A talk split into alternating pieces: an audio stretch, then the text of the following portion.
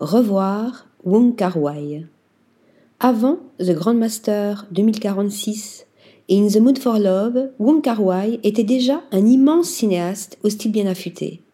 Quatre de ses films sont à redécouvrir dès le 20 décembre en salle. Les histoires des films de Wong Kar Wai semblent parfois se ressembler. Un peu de violence et quelques revolvers, héritage traditionnel du cinéma hongkongais, et surtout beaucoup d'amour, de passion, de regret. De la tristesse, donc, mais toujours sauvé par l'humour. On l'oublie parfois, les films de Wong Kar Wai font aussi sourire, comme dans Chungking Express, lorsque le personnage de Takeshi Kaneshiro, désœuvré après s'être fait quitter par sa petite amie, se met à appeler coup sur coup l'ensemble de ses anciennes conquêtes dans l'espoir vain de trouver quelqu'un avec qui partager sa nuit. Mais ce dont on se souvient surtout des films de Wong Kar Wai, c'est ce style unique. Chaque film a sa signature. Il y a bien sûr les ralentis de In the Mood for Love, mais il faut aussi redécouvrir les séquences presque image par image de Chunking Express, les plans en grand angle des anges déchus ou les passages en noir et blanc de Happy Together. Et puis, que serait un film de Wong Wai sans sa bande originale? Le cinéaste aime la musique américaine et les vieux jukebox Wurlitzer qu'il filme souvent.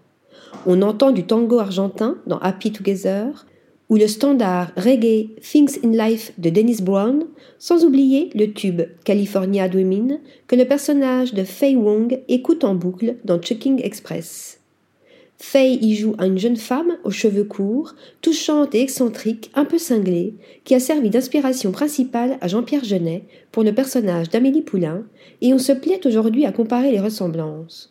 Ce style caractéristique tient aussi à ce sens aigu du costume et de l'allure qui donne au héros de Wong Kar Wai une classe absolue.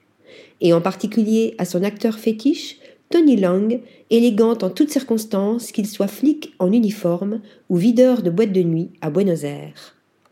Ces éléments pris à part semblent aisément reproductibles et au tournant des années 2000, beaucoup de cinéastes ont tenté d'imiter le style de Wong Kar Wai, sans compter la publicité qui s'en est fortement inspirée. Il serait facile de réduire le cinéaste à son esthétique, mais le style ne serait rien s'il n'était conjugué à un talent incroyable de mise en scène, paradoxalement jamais tape l'œil, qui élève le cinéma au rang de poésie.